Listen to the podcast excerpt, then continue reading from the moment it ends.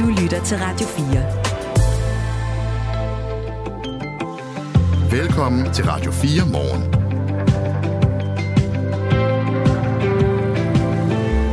I nat kom Donald Trump tættere på at blive USA's næste præsident, da han vandt primærvalget i New Hampshire.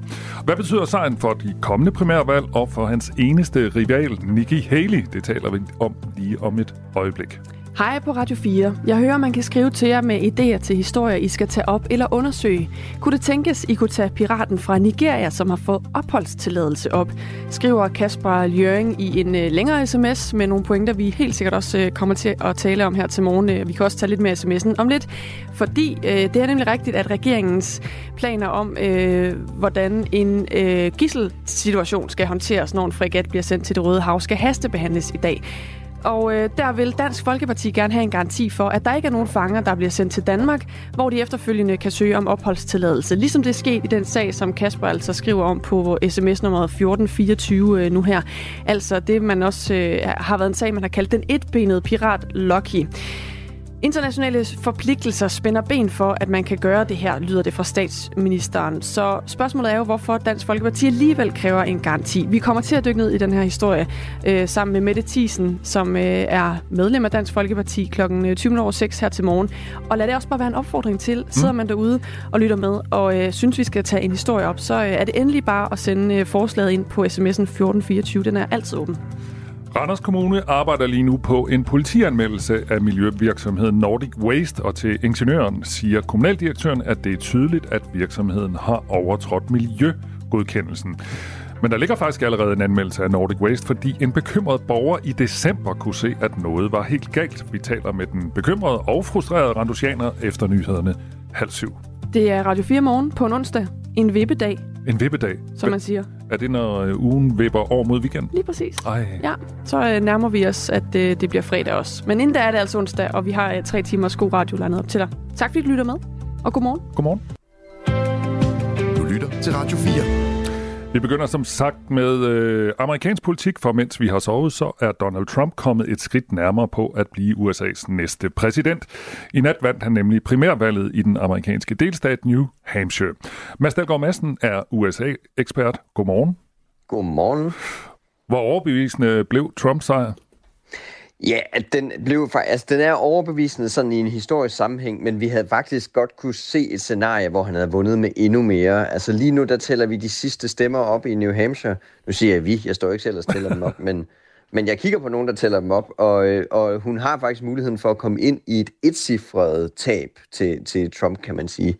Så hvis hun gør det, jamen, så vil hun nok have et argument til i hvert fald at blive ved i primærvalget ind til South Carolina om en, om en måned.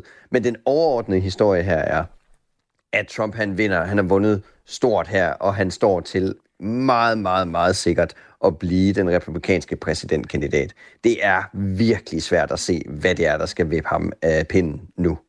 Jeg har nogle tal, der er cirka en halv time gamle. Der har været Trump fået 64,8 procent af stemmerne, øh, og Haley har fået 43,6.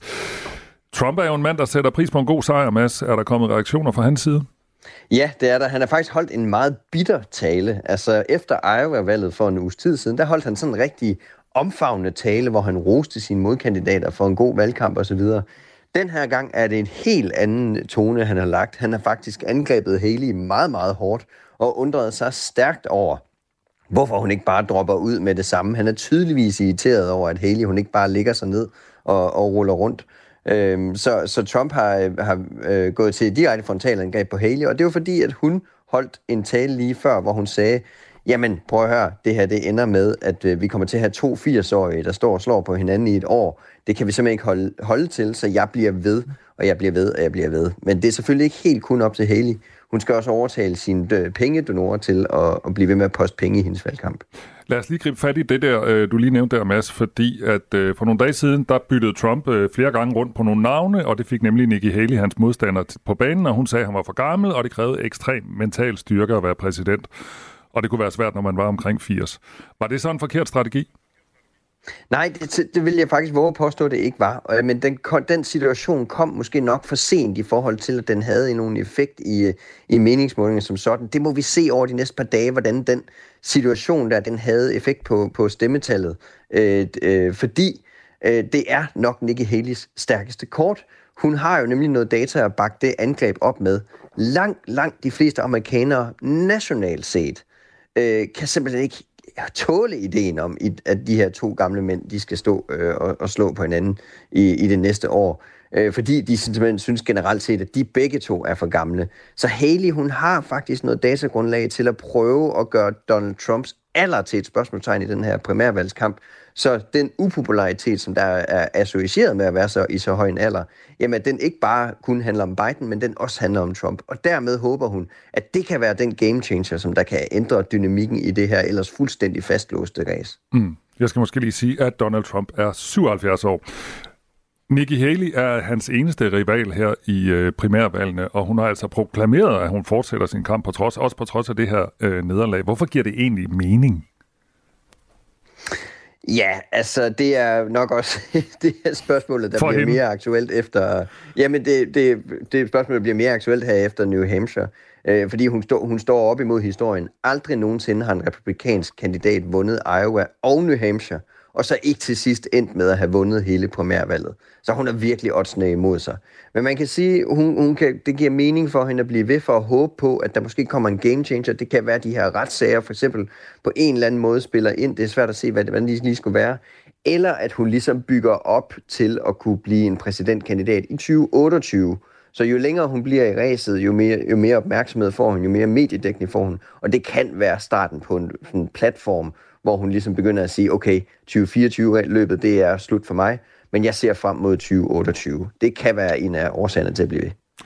Vi taler med Mads Dalgaard Madsen, som er USA-ekspert, og vi taler om primærvalget i New Hampshire, som øh, Donald Trump har vundet i nat.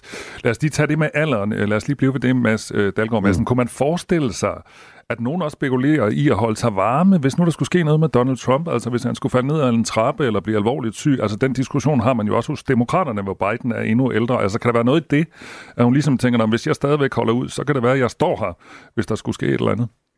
Ja, det har der faktisk været rigtig meget snak om her efter, øh, efter jul. Både Ron DeSantis og Haley, det var en af de argumenter, de internt brugte i deres kampagner, at, at at, at de faktisk fremhævede, at øh, jamen, Donald Trump, han er jo ikke en mand, der er kendt for at løbe det en maraton efter det andet, og hans diæt er heller ikke noget øh, at skrive hjem om. Så han er faktisk sundhedsmæssigt i en eller anden form for forhøjet risikogruppe, og det kunne være det, som, øh, som kunne gøre, at man skal kæmpe for at blive det der gode alternativ til Trump, hvis han nu faldt død om øh, den ene dag øh, efter den anden, eller hvis han nu lige pludselig øh, faldt, faldt død om. Man kan sige, det er, jo, det er jo rigtigt nok, men det er jo godt nok også noget at satse på, at, man, at, at ens modkandidat fører så meget, at man skal håbe på, at han får et hjerteslag.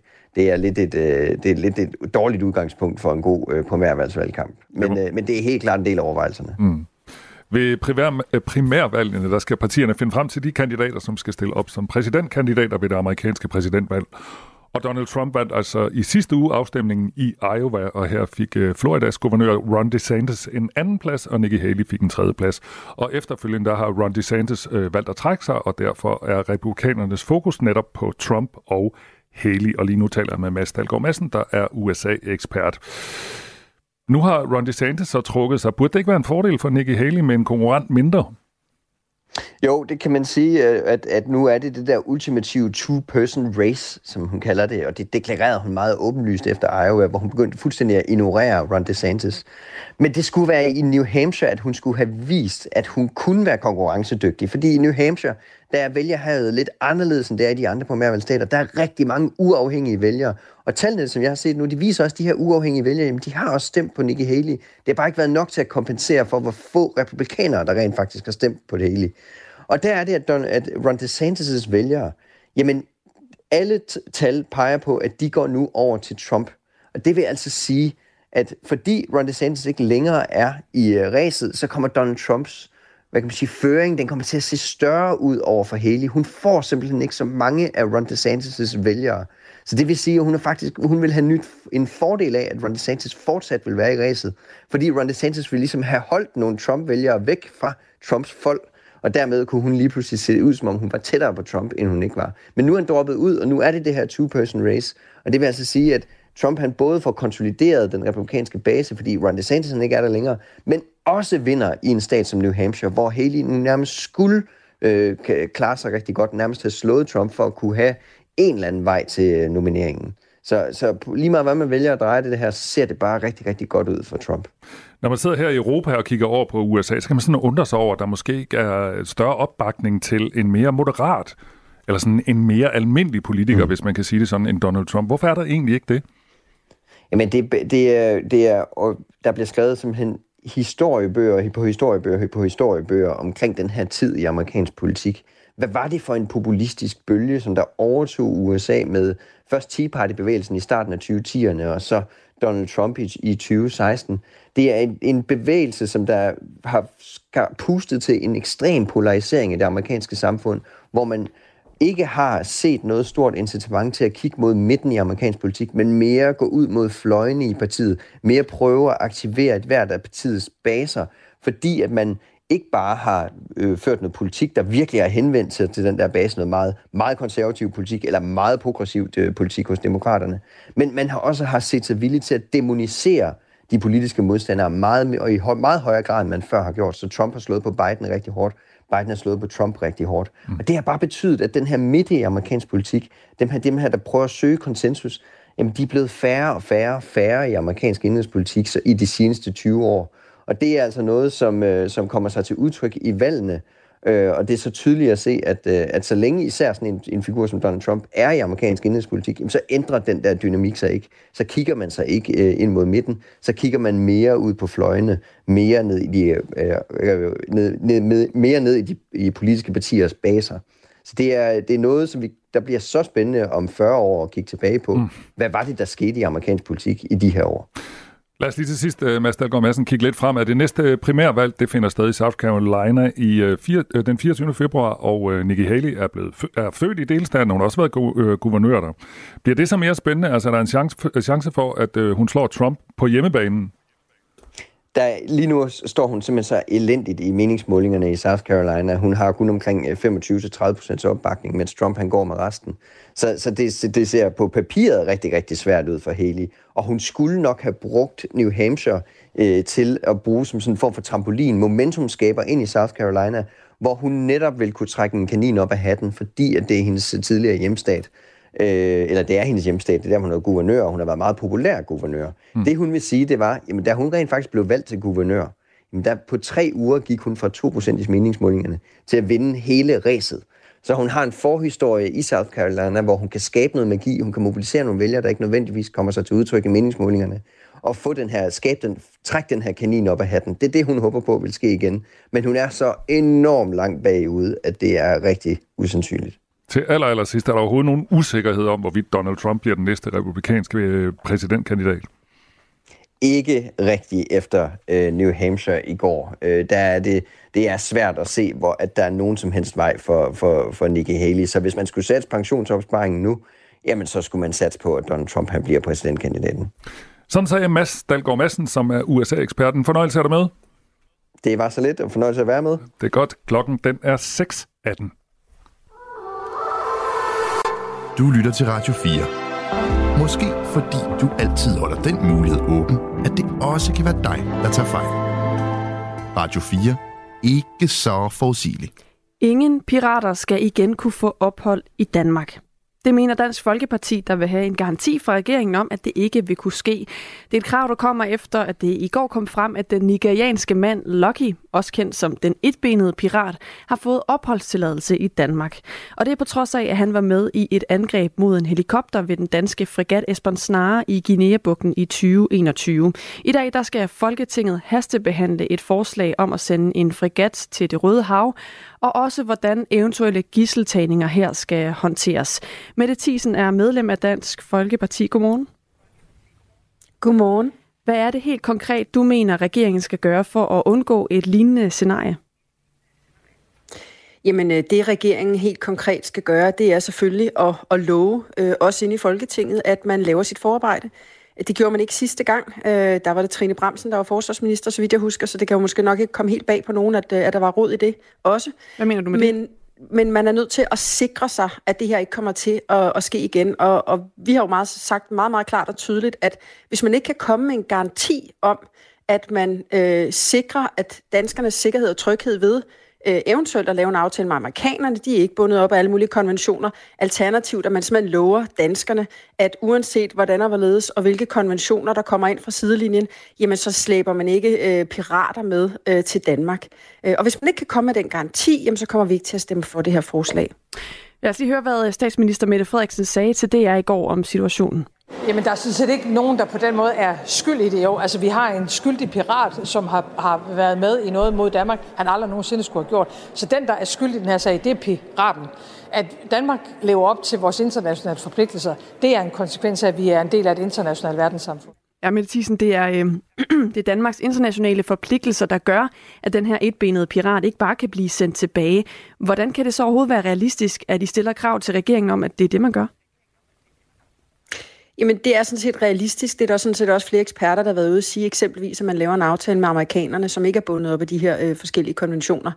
Øhm, men, øh, men, men det er jo også bare at, øh, at stå ved, at øh, det, der er vigtigst, øh, det er, sådan er det, har vi det i hvert fald Dansk Folkeparti, det, der er vigtigst for os, det er, at vi valgte danskerne til at passe på Danmark, og det er delen dulme ikke at passe på Danmark, at slæbe pirater, som har kæmpet imod danskerne, til Danmark, som så får opholdstilladelse, adgang til sociale ydelser, han har fået en benprotese, og nu kan vi nok også regne med, at han får øh, familiesammenføring, og så skal han også økonomisk lægge danskerne til last.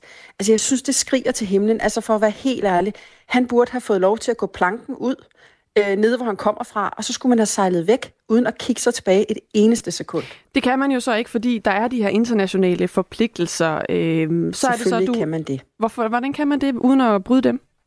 Jamen selvfølgelig kan man det. Altså det er Hvordan? jo simpelthen så absurd. Når hver eneste gang de her konventioner bliver bragt i spil, så er det fordi, at øh, så er det på, på udlændingområdet. Men det er vel fordi, og, det er der, de og, gælder blandt andet med det tisen. Hvordan konkret skulle man gøre det, uden Nej, at bryde de, de internationale forpligtelser? Men nu gælder de også her. I forbindelse med Jamen, du hører jo aldrig om, at man benytter sig af dem i forbindelse med familieretssager eller andet øh, i Danmark. Øh, der, der kigger man sådan set øh, lidt, lidt let henover. Gør man altså, det? det her, det er en, en... Ja, det gør man da rigtig, rigtig mange gange. Det her, det er en mulighed for, at man kan bruge, øh, bare sige, jamen, så vasker vi vores hænder, så kan vi ikke gøre noget ved det. Øh, og det er jo sådan lidt paradoxalt, at man har de her øh, menneskerettigheder, som man har inkorporeret i dansk lovgivning, og som udelukkende øh, kommer udlændinge øh, til gavn, øh, og som man igen og igen hører øh, politikere stå fra Danmarksdemokraterne til enhedslisten og sige, jamen så kan vi sådan set ikke gøre noget. Selvfølgelig kan man gøre noget. Man kan gøre det, man skriver ind i dansk lov, at dansk lov altid står over. Man kan Men... frasige sig nogle af de konventioner, som åbenlyst absolut ikke er til Danmarks bedste. Det kan man kigge på indfødsretsområdet, der er statsløsekonventionen, retskonventionen. Vi har også en flygtningekonvention, der er skrevet en helt anden tid med et helt andet formål. Øh, der er masser af muligheder for, at man, øh, at man aktivt kan sikre Danmark af dansk også i fremtiden. Det vælger man bare for samtlige andre partier i Folketinget end Dansk Folkeparti at gøre, ikke at gøre. Og det synes jeg er så ærgerligt for Danmarks fremtid. Skal jeg forstå det sådan, Mette Thiesen, at det du efterspørger, det er, at man øh, ser stort på de internationale forpligtelser, der er, altså man øh, laver en lov, der overruler de forpligtelser, der ligger internationalt på det her område?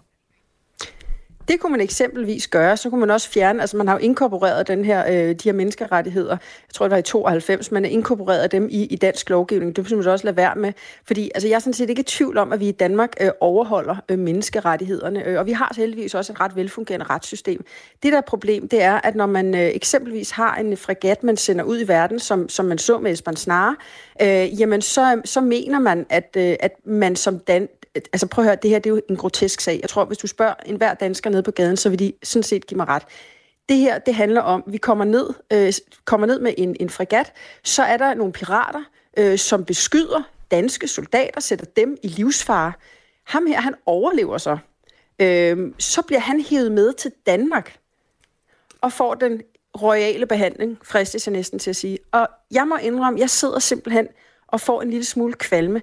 For mm. nogle år tilbage, der tog jeg en handicap-sag op. Jeg har taget mange op, fordi guden skal vide, at handicapområdet i Danmark fungerer absolut ikke optimalt.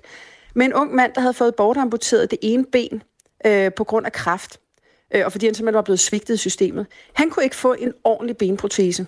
Men en etbenet pirat, som har kæmpet imod danskere, Han kan godt få det hele. Men og nu Thyssen, lå, øh, altså, lad os, tro mig, øh, lad os bare lige have- også familiesamføring og alt muligt Det andet. ved vi jo ikke endnu. Det er i hvert fald, øh, kan man sige, hypotetisk, så længe det ikke er trådt i kraft. Det vi Jamen ved, dog. det er, at han altså har fået opholdstilladelse, den her nigerianske mand, fordi han risikerer at blive sendt tilbage til tortur eller andre hårde straffe. Og når der er de regler, så er det ud fra et øh, medmenneskeligt perspektiv, forstået på den måde, at man vil sikre, at man ikke sender øh, mennesker øh, herfra og ud til, til grusomheder som det. Hvorfor skal Danmark ikke sørge for at overholde øh, de regler internationalt, der sikrer, at man ikke sender øh, mennesker ud i tortur eller, eller andre hårdere straffe? Altså nummer et vil jeg sige, det er helt grotesk, fordi du udsætter danskerne for fare ved at hive ham til Danmark. Øh, så, så, så det her, det er, at man, øh, man på papiret tager hensyn til en, en, en mand, som har bekæmpet Danmark og alt, hvad vi står for, øh, i stedet for at tage hensyn til danskerne. Og jeg skal bare være fuldstændig ærlig og sige, at han er ikke vores ansvar. Her er fløjtende ligeglad, hvor han ender. For min skyld kunne han være sendt afsted på en tømmerflåde, og, øh, og vi kunne have sejlet hjem igen. Øh, jeg har absolut intet øh, til overs for, for den mand. Han har bekæmpet danske soldater. Han har bekæmpet øh, Danmark. Det er jo lidt det samme, vi så i forbindelse med de her IS-terrorister, hvor regeringen jo også lige pludselig mente, at dem skulle vi til at hive til Danmark, og, og deres koner og så videre. Altså, Men Mette det Thiesen, lad her, det er jo fuldstændig vanvittigt. Ja, og det jeg så spørger, det er så, hvordan du står i forhold til de her internationale forpligtelser, for det er dem, der gør, at vi har de her regler, og at, øh, at det altså ender med, at den her mand får opholdstilladelse. Jeg skal bare lige forstå øh, en gang til. Det du efterspørger, er det, at Danmark ignorerer fuldstændig de internationale forpligtelser, man jo ellers har forpligtet sig til? Altså nummer et, som jeg sagde før, så kunne man prøve at lave sit forarbejde. Øh, Og der er sådan set også flere eksperter, der har været ude at sige, at man eksempelvis kunne lave en aftale med amerikanerne, som ikke er bundet op af de samme ting. Hvad skulle som, de så som konkret gøre i sådan et tilfælde? Jamen, de kunne så overtage eventuelt gisler. Øh, Og, og tror du, og at amerikanerne er interesseret i det? Jamen, det er ikke nødvendigvis. Altså, alternativt, altså, jeg er sådan set fuldstændig ligeglad. Som sagt, jeg så gerne, at man bare satte dem ud på en tømmerflåde og sejlede sin vej. Det er derfor, jeg, Jeg- spørger jeg er dig, Mette fuldstændig Thiesen, om det, du efterspørger, er, Ja. at man så ignorerer de internationale forpligtelser, der er. Altså selvfølgelig forventer jeg, at en dansk regering af samtlige partier i Folketinget, desværre er det ikke sådan i dag, det er kun Dansk Folkeparti, der står der, men at man sætter danskernes sikkerhed og tryghed et højere ja? end en eller anden etbenet nigeriansk pirat. det Ja, et ja? selvfølgelig forventer jeg, at det er det danske Folketing. Altså, at man ignorerer de internationale forpligtelser. At man ignorerer, at øh, mennesker, der har bekæmpet Danmark, at de har en, øh, hvad skal man sige, en, en, mere, en større ret til øh, at få omsorg og alt muligt andet end danskerne øh, i deres eget land, og hvilket i sig selv er absurd. Øh, så ja, selvfølgelig forventer jeg, at øh, danske politikere passer på Danmark, og desværre kan vi jo så igen se, at, øh, at både fra Danmarksdemokraterne til Enhedslisten holder de her internationale konventioner højt som en eller anden form for vestlig sharia, der overhovedet ikke kan pilles ved. Øh, og det synes jeg er fuldstændig absurd, fordi vi ser igen og igen og igen, at det er mm. til stor skade for Danmark og for danskerne. Øh, og øh, der er jeg bare fuldstændig ærlig at sige, at i Dansk Folkeparti, der er vi fuldstændig fløjtende ligeglade. Vi gør det, der er bedst for Danmark. Og hvis det betyder, at man, øh, at man siger, at vi, det der er ikke vores ansvar og sejler sin vej, så er det det, vi gør. Øh, selvfølgelig skal vi ikke hive øh, nigerianske pirater eller alt muligt andet revl og krat øh, til Danmark. Og ovenikøbet, ovenikøbet, udover at udsætte danskerne for fare, mm. lad dem betale for det. Jeg synes, det skriger til himlen. Jeg øh, spørger om de her internationale forpligtelser, fordi ifølge TV2 så har den her etbenede pirat fået opholdstilladelse på baggrund af udlændingelovens paragraf 7 stykke 2, som er i tråd med menneskerettighedskonventionen, hvor det hedder sig, at en opholdstilladelse kan gives, hvis en person risikerer dødsstraf eller at blive underkastet tortur eller lignende ved at vende tilbage til sit hjemland. Og Mette Thiesen, det er derfor, jeg kredser om det her, og jeg synes ikke helt, jeg har fået et klart svar på det, så jeg spørger bare lige igen. Mener du, at Danmark skal ignorere de internationale forpligtelser i det her, øh, i det her tilfælde? Ja eller nej? Ja, Godt. Tak fordi du vil øh, svare på det. Den øh, danske frigat i det Røde Hav skal, skal overvåge og beskytte fragtskibe mod de missiler, som Houthi-bevægelsen i Yemen sender afsted. Øh, og det er altså også noget af det, der er på øh, tapetet i dag, hvor Folketinget skal hastebehandle et forslag om at sende øh, en frigat til det Røde Hav, og også altså, hvordan eventuelle gisseltagninger her skal håndteres. Og det var også en af anledningerne til, at vi havde dig med, Mette Thiesen, øh, her til morgen. Tak fordi du var med.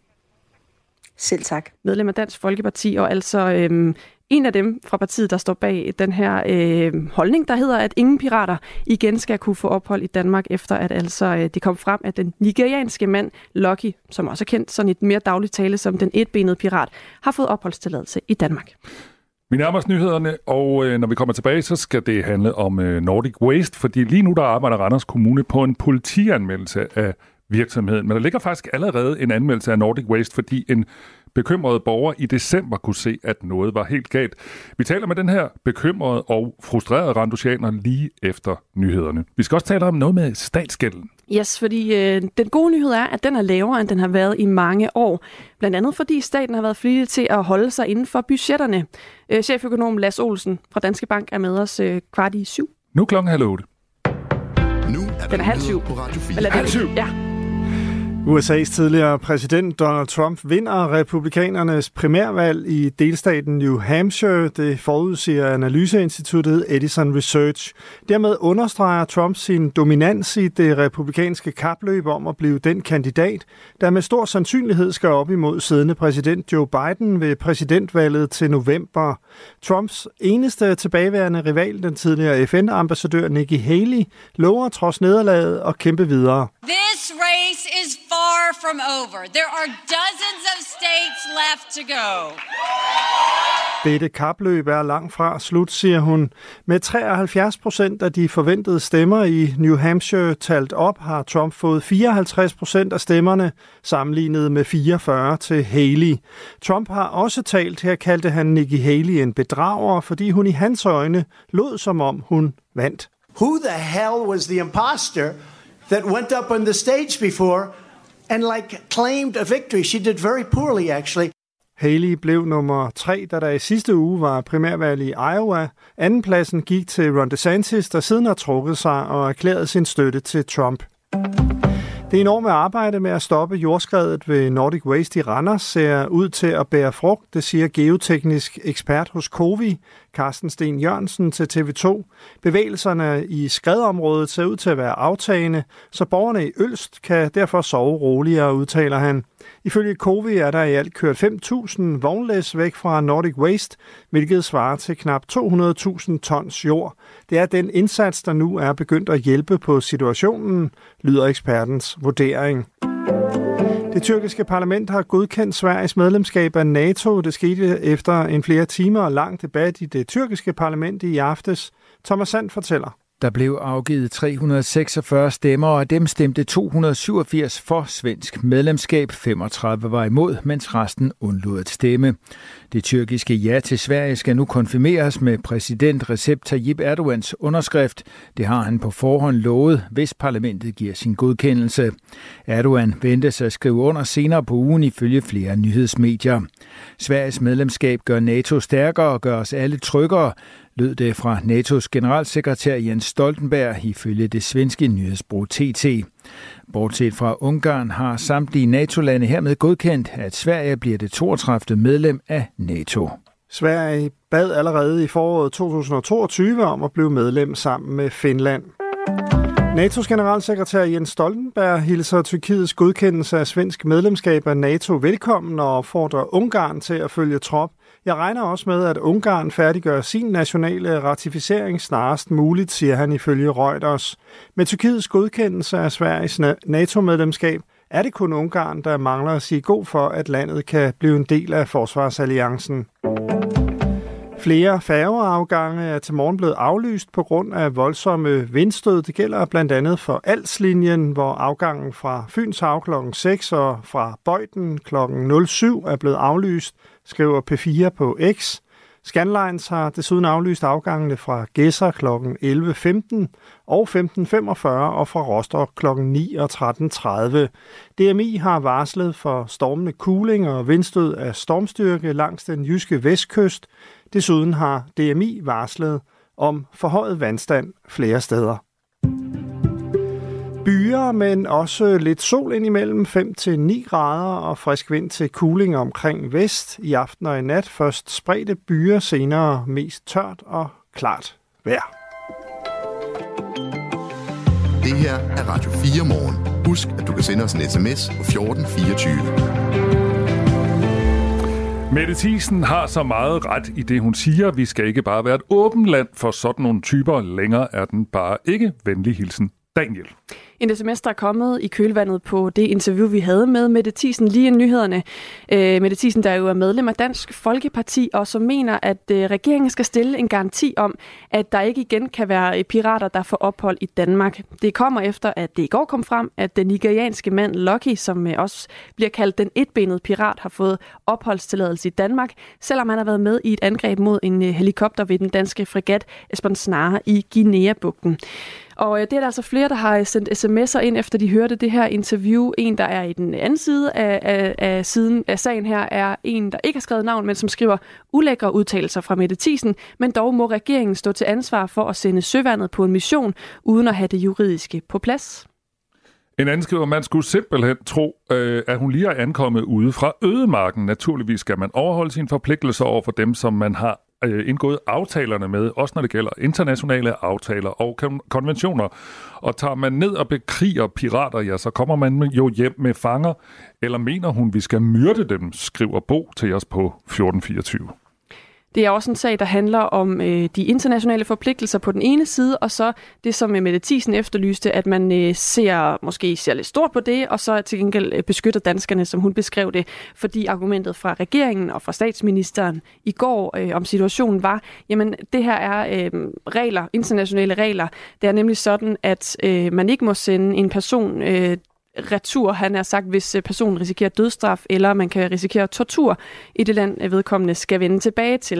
Øh, det er altså derfor, man har givet den her opholdstilladelse.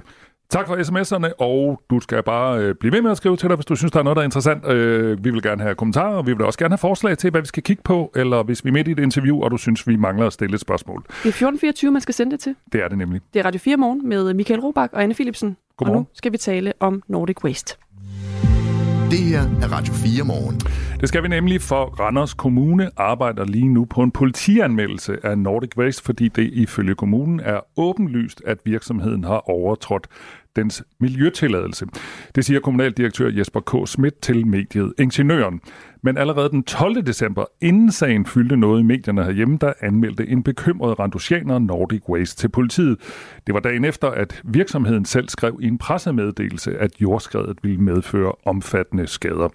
Bag anmeldelsen øh, står du, Sten Ulnitz. Godmorgen. Godmorgen. Sammen med din nabo, der sendte du en mail til Østjyllands politi, hvor I skrev, at Nordic Waste overtrådte miljøgodkendelsen, og få dage efter, så fik I et svar, der lød, at Østjy- fra Østjyllands politi ikke vil foretage sig yderligere sagen, fordi kommunen er særmyndighed på miljøområdet, som det hedder. Hvad var, men hvad var det, der fik øh, jer, altså som privatpersoner, til at anmelde Nordic Waste til politiet? Ja, men det var ikke sådan en spontan handling, fordi vi har kørt forbi det ud mange gange, og vi har været forroligt og også set i det kæmpe store bunker af hvide mikrofiler, der bare blev større og større. Så hver eneste gang det her regnet, så gør vi forbi derude og kigger på det, og så er der sket noget spændende, ikke? Øh, så derfor, da vi kom forbi den 12., så kunne vi godt se, at nu var der sket noget spændende, desværre.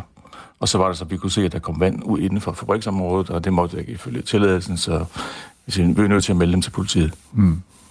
Nu har der jo sådan de senere dage været sådan mange historier om, hvornår vidste hvem hvad og sådan noget. Hvor lang tid har du og din nabo, fordi I har jo ikke sådan jeres daglige gang på Nordic Waste, hvor, hvor, hvor ofte eller hvor lang tid har I sådan kørt forbi og kigget på virksomheden? Ja, men det har vi faktisk gjort i flere år nu her. Men altså, det er selvfølgelig tiltaget, interessen har tiltaget her i kraft af de der store bjerge Jeg ved, mikrofilter, de er blevet større. Så det, det er sådan, det virker bekymrende at se, hvad laver de der bjerge der, ikke også? Og, og vi ved jo også, at det er et meget tungt materiale, ikke også? Det ligger på en, en plastisk lergrund, og der, der skråner. Der er mange ting, som gør, det virker ret foruroligende. Mm. Nu skrev I så det til... Det længere tid, det det vil sige. Ja, okay. Nu skrev I så øh, til politiet, at I mente, at Nordic Waste overtrådte miljøgodkendelsen. Nu ved jeg godt, du er biolog, men, ja. men, men kan du sige noget om, hvorfor du tror, at de har gjort det? Jamen, det er ikke noget, jeg tror. Vi kan jo se, at der kommer vand ud inden for fabriksområdet, og det står der, at det må der bare ikke. Altså, det, de ligger ud forskellige steder derude fra.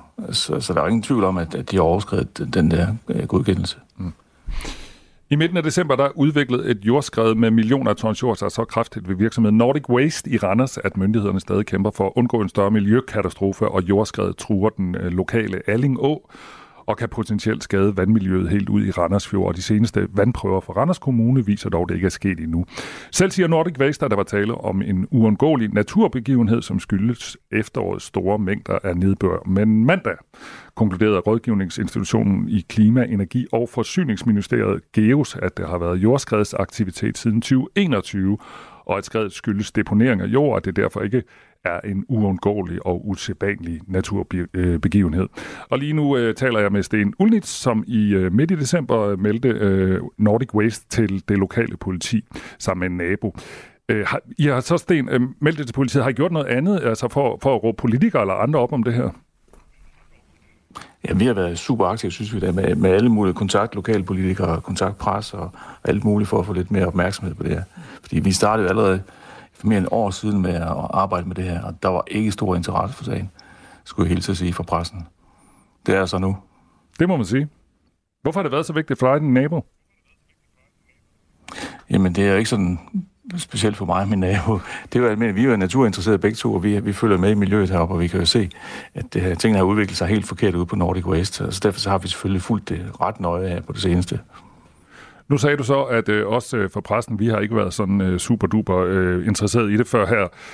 Lidt sent i processen, kan man sige. Er det lykkedes jer at, at råbe nogle lokale politikere op? Jamen, der er jo sådan en, en, en lille fraktion af byrådsmedlemmer, som har været engageret i den her sag i, i lang tid faktisk, ikke? Mm. Men øh, de har, været, men de har ikke rigtig kunne, kunne gøre så meget. Så dem, dem har vi selvfølgelig også trukket en hel del på. Mm. Øh, ingeniør- og rådgivningsfirmaet Covi anslår, at det kan koste op mod 2,2 milliarder kroner at få den potentielle øh, miljøkatastrofe under kontrol. Og i fredags der indgav øh, Nordic Waste, som de fleste af os ved, en konkursbegæring, og mandag blev selskabet så officielt erklæret konkurs ved retten i Randers. Hvordan synes du, øh, Nordic Waste har handlet i den her situation? Ja, nu kan vi jo se, at øh, beskyldningerne de fyrer jo på kryds og tværs mellem Nordic West og Randers Kommune, så der er mange af de ting, det, det ved vi jo i virkeligheden ikke. Det får vi først at vide her under det retslige efterspil, men øh, jeg synes jo, at, øh, at man, har, man har sovet i timen, begge parter har sovet i timen, ikke? fordi altså, det her det er jo ikke noget nyt. Nu kan vi se de sidste rapporter, der kom frem, de fortæller jo, at det allerede var i 2018, at Nordic Waste blev advaret første gang, og kommunen blev kontaktet flere gange, der blev lavet miljøgodkendelser, nye miljøgodkendelser. Så der er nogen, der har sovet i timen her. Nu taler vi jo rigtig meget om ham her, øh, Torben Østergaard Nielsen, som er øh, ejer af den her virksomhed. Vi kommer også til at tale øh, om ham senere på morgenen. Hvordan ser du egentlig på hans øh, ansvar i den her sag? Nu er jeg ikke jurist på nogen måde, men jeg kan bare sige, at manden har købt et firma, og det firma det har haft nogle, nogle rettigheder, nogle tilladelser til at gøre nogle ting, og hvis ikke de har gjort det, eller hvis de har overskrevet dem, jamen så, øh, så er det firmaets skyld, og så hænger han vel også et eller andet sted på den. Men øh, rent juridisk, så, så kan han jo bare lugte, det har han jo så også gjort. Det har vi hele tiden vidst. Altså, da vi startede med at komme ud første gang, der sagde de lokale, der arbejdede på fabrikken, de sagde, altså, de ville gerne have deres penge dag til dag, fordi de vidste aldrig, hvornår de lukkede firmaet og lod sig selv gå konkurs. Ikke? Okay.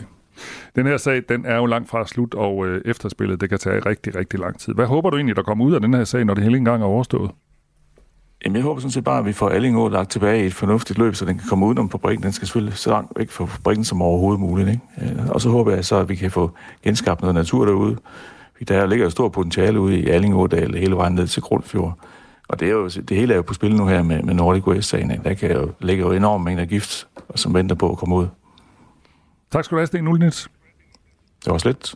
Klokken den er 6.42. Man skal forestille sig sådan et typisk norsk landskab med små fjeldtoppe og får og geder og den slags.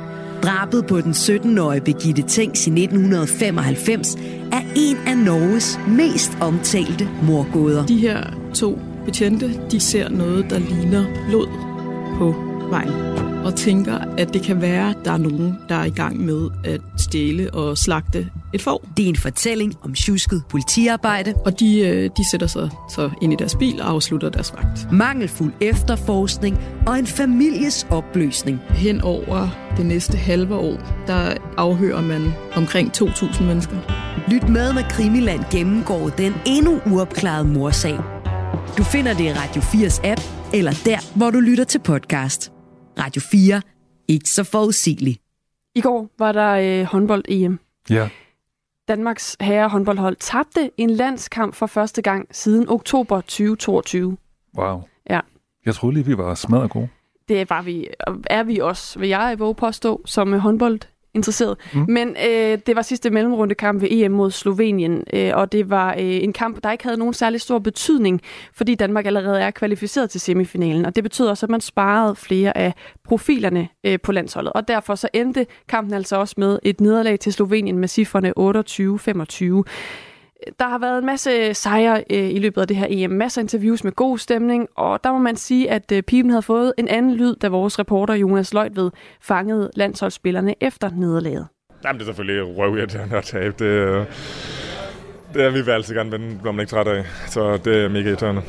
Det sagde Niklas Kirkelykke efter det her opgør. Stregspiller Lukas Jørgensen, han har faktisk aldrig prøvet før at tabe en landsholdskamp, før i går altså, og det ærger ham, at den statistik nu er brudt. Det er en ærgerlig statistik, synes jeg, at, at miste. Øhm, det er klart, at, at jeg har kun været med til, at, øh, at vi har øh, vundet eller har spillet uafgjort øh, med, med landsholdet her, og det har selvfølgelig været sindssygt fedt at, at være en del af og få lov til at sidde på et så godt momentum, vi har gjort i, øh, i rigtig lang tid nu. Øhm, så det er klart, at, øh, at på trods af, at der ikke var øh, nogen medaljer eller kvalifikationer på spil, så, så er vi her alle sammen, fordi vi vinder vindermennesker og konkurrencemennesker, og det er klart, at det er da lige noget, vi lige er lidt skåret for over, men øhm, jeg tror også alle, som jeg nævnte før, er enige om, at det er ikke noget, der skal sidde i kroppen alt for længe. Jeg så kampen. Ja, det jeg så var, den ikke. Nej, det var, øhm, det var lidt mystisk at se, fordi man jo hele tiden sad og tænkte sådan, om vi ved jo godt, at vi er bedre end det her, men lige med det her hold var der mange nye, der skulle nogle nye ting og sådan noget. Øhm, og det man jo så altid tænker, når man taber, eller når holdet taber, det er sådan, åh, bare det ikke sætter sig i nogen. Mm. Skulle man sidde og være nervøs for, øh, om nederlaget her så kommer til at få betydning for semifinalen på fredag, så er beskeden klar fra stregspiller Lukas Jørgensen.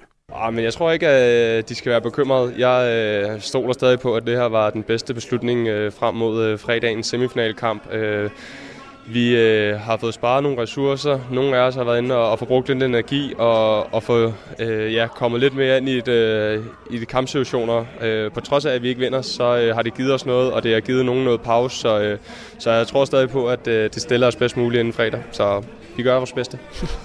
Sådan sagde Lukas Jørgensen, og han bliver bakket op af Niklas Kirkelykke, som har den samme besked. Det skal slet ikke være. Vi, øh, vi står helt klar til på fredag, og der skal vi nok øh, give den ordentlig gas. Han kommer dog til at savne den danske hjemmebane, som Hamburg har været de sidste øh, fire kampe. Nu bliver der nemlig lavet et sceneskift, når landsholdet skal spille semifinale i Køln. Og det kan blive mod Tyskland.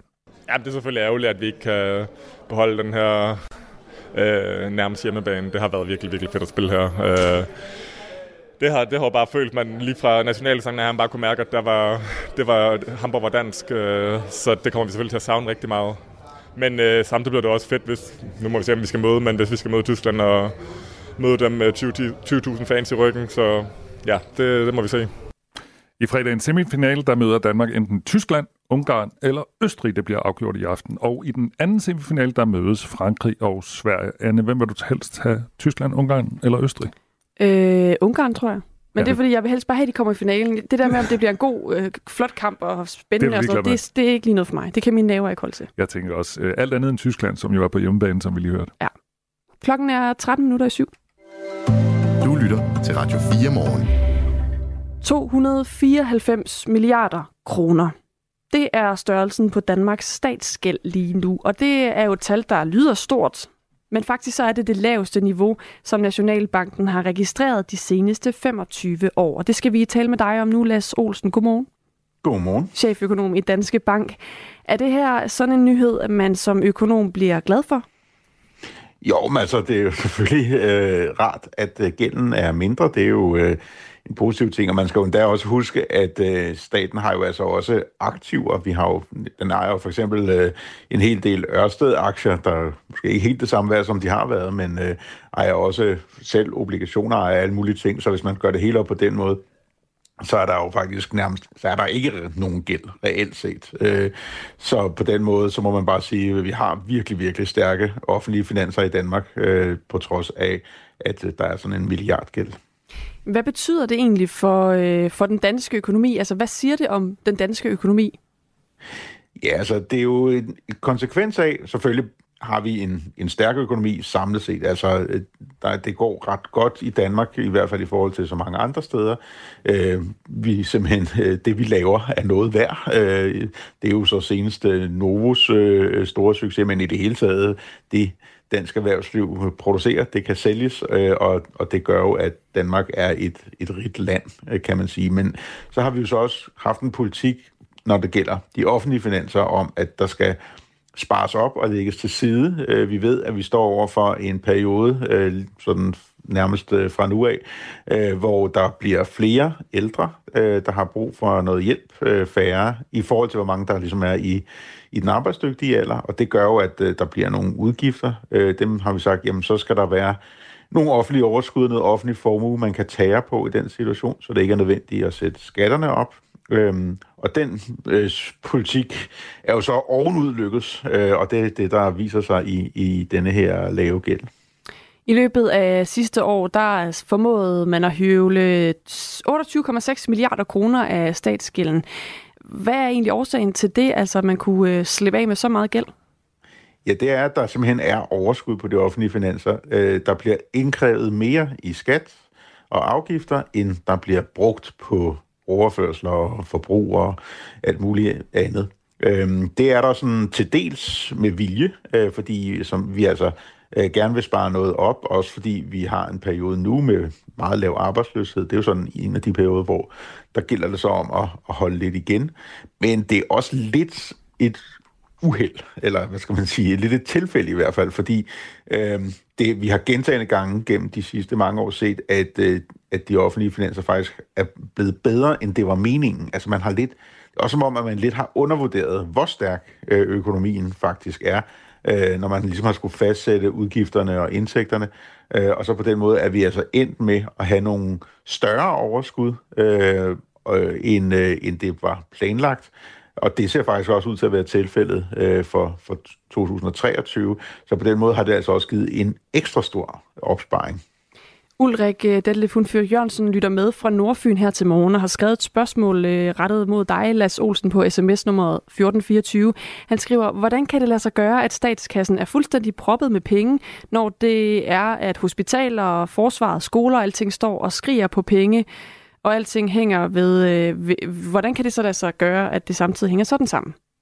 Ja, så man laver jo sådan hvert år et øh, bud på, hvor mange penge kan man tillade sig at bruge, hvor mange penge skal der komme ind i kassen, for at det hænger sammen. Øh, og det øh, bud, øh, det er jo så det, man fastsætter al politikken efter. Øh, og så... Øh, kan det jo efterfølgende vise sig, at man øh, skød for højt eller lavt, øh, og så er ideen jo, at sådan, jamen, nogle gange går det lidt den ene vej, nogle gange går det lidt den anden vej. Det ændrer jo ikke ved, at man ligesom skal forsøge at ramme den der øh, balance, øh, sådan så at tingene også hænger sammen på lang sigt, sådan så vi ikke lige pludselig skal ud og sætte skatten op igen, eller skrue, skære voldsomt ned på, på ydelserne. Så, så, så det, er ligesom, øh, det er ligesom tanken med, at simpelthen, jamen, så er det lidt et tilfælde, at der er nogle år med store indtægter. Men selvfølgelig øh, er det lidt et problem så, at det bliver ved med at overraske positivt. Og det er jo faktisk også derfor, man øh, har justeret øh, på de der modeller. Altså man har rent faktisk skruet op for, hvor mange penge man egentlig kan tillade sig at bruge. Og det er jo så derfor, at regeringen nu har en politik, der går ud på, at man faktisk vil øge forbruget på ja, blandt andet sundhedsområdet, også øh, jo forsvaret, og man faktisk også vil lave nogle skattelettelser over de næste øh, år her. Og det er noget, der kan lade sig gøre, blandt andet fordi man faktisk kan se, okay, det, der, der kommer faktisk mere ind, øh, end, øh, end modellerne tidligere har sagt. Øh, der er øh, flere sms'er, der tigger ind. Jeg skal lige se, om der er nogen af dem, der øh, er rettet mod dig. Øhm, mm. Der er en, der skriver, øh, regeringen hiver jo penge op af lommerne på folk. De giver meget flot penge med den ene hånd, men tager flere penge med den anden. Det er der slet ikke fokus nok på i befolkningen og i medierne. Nu er jeg med på, at øh, du ikke er politiker, Lars Olsen, ja. men, men det, der jo også bliver talt om her, er jo, øh, altså kommer de her penge ikke i virkeligheden fra danskerne selv?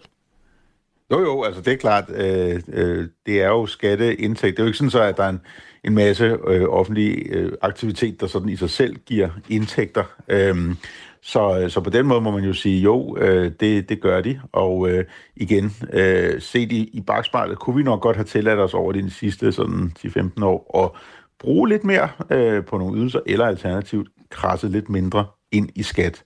Øh, men øh, det giver jo så øh, lidt bedre muligheder fremadrettet, uden at det skal overdrives. Men øh, det er jo så også det, som... Øh, og det er jo så derfor, som sagt, at, at regeringen nu går i gang med at, øh, at faktisk øh, øge forbruget lidt på nogle områder, og faktisk også sætte skatten en lille smule ned.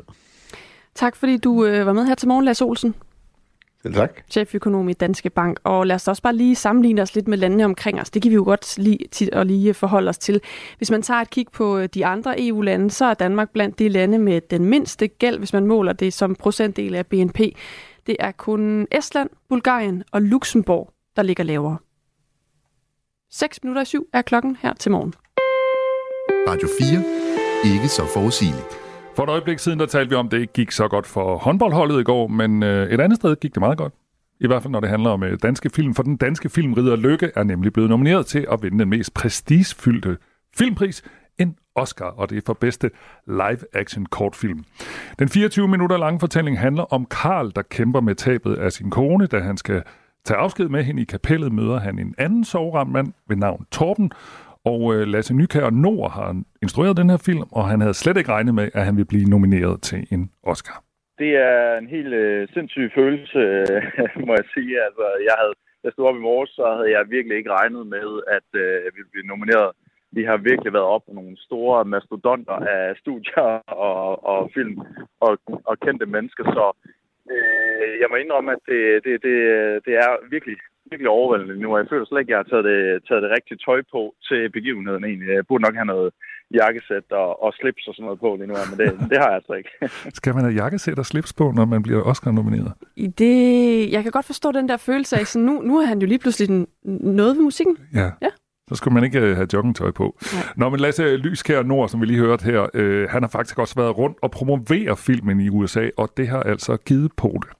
Jamen, det, øh, det er kæmpestort. Det er jo en lille, det er jo en lille drengdrøm. Øh, jeg har jo været rundt og promoveret den øh, rundt omkring i USA, og har jo fået så god øh, respons. Øh, men derfra så og lige pludselig blive Oscar nomineret, det, det, det havde jeg ikke lige øh, tur håb på. Så øh, ja, det er jeg bare super glad for.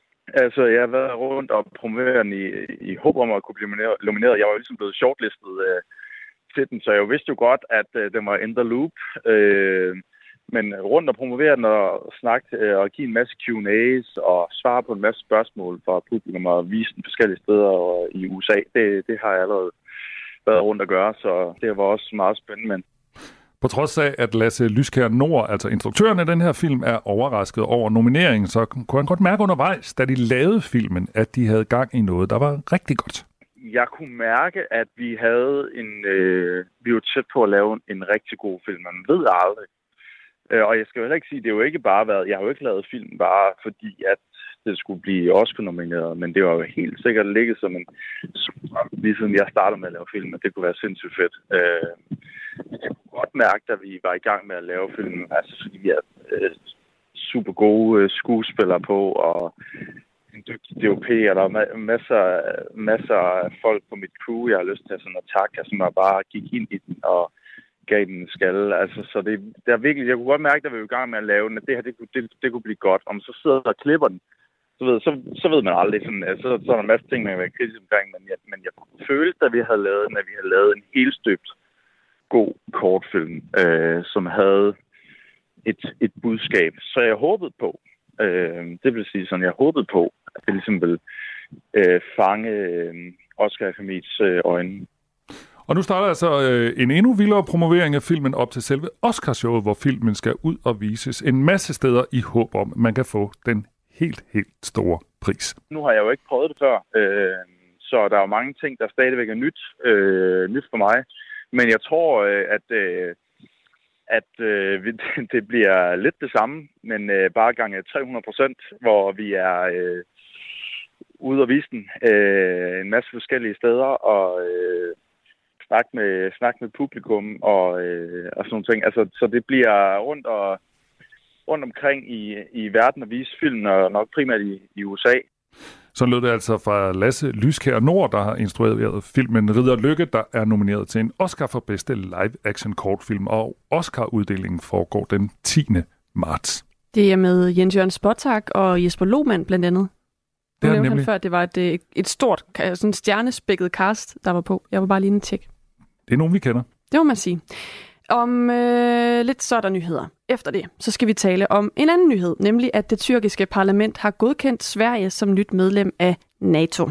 Det var der øh, afstemning om i parlamentet i aftes, og øh, det betyder jo altså også, at det sådan rykker øh, nærmere, at Sverige kan blive en del af NATO. Øh, det, der egentlig mangler lige nu, det er sådan set bare, at Tyrkiets præsident underskriver vedtagelsen. Og så skal øh, Ungarn også godkende Sverige som medlem af NATO-alliancen. Vi kommer til at øh, tale mere om den sag klokken øh, lidt over syv her til morgen. Så skal vi også øh, tale om en anden sag, vi har talt om rigtig mange gange. Vi skal tale om Pusher Street på Christiania, fordi nu annoncerer justitsminister Peter Hummelgaard, at øh, den her meget berømte gade, hvor der bliver handlet has, den vil blive permanent lukket i år. Og vi har hørt det masser af gange før, altså masser af politikere har før sagt, nu gør vi noget ved det. Men den her gang, der øh, mener Peter Hummelgaard altså, nu bliver det til noget. Vi taler med øh, en øh, talsmand fra Christiania, Hulda Mader hedder hun, og øh, spørger hende selvfølgelig, om hun tror på den her melding, og hvad der skal til for, at det bliver til noget. Det er klokken øh, 20 over syv. Lige nu, der er klokken 7.00. Du har lyttet til en podcast fra Radio 4. Find flere episoder i vores app, eller der, hvor du lytter til podcast. Radio 4. Ikke så forudsigeligt.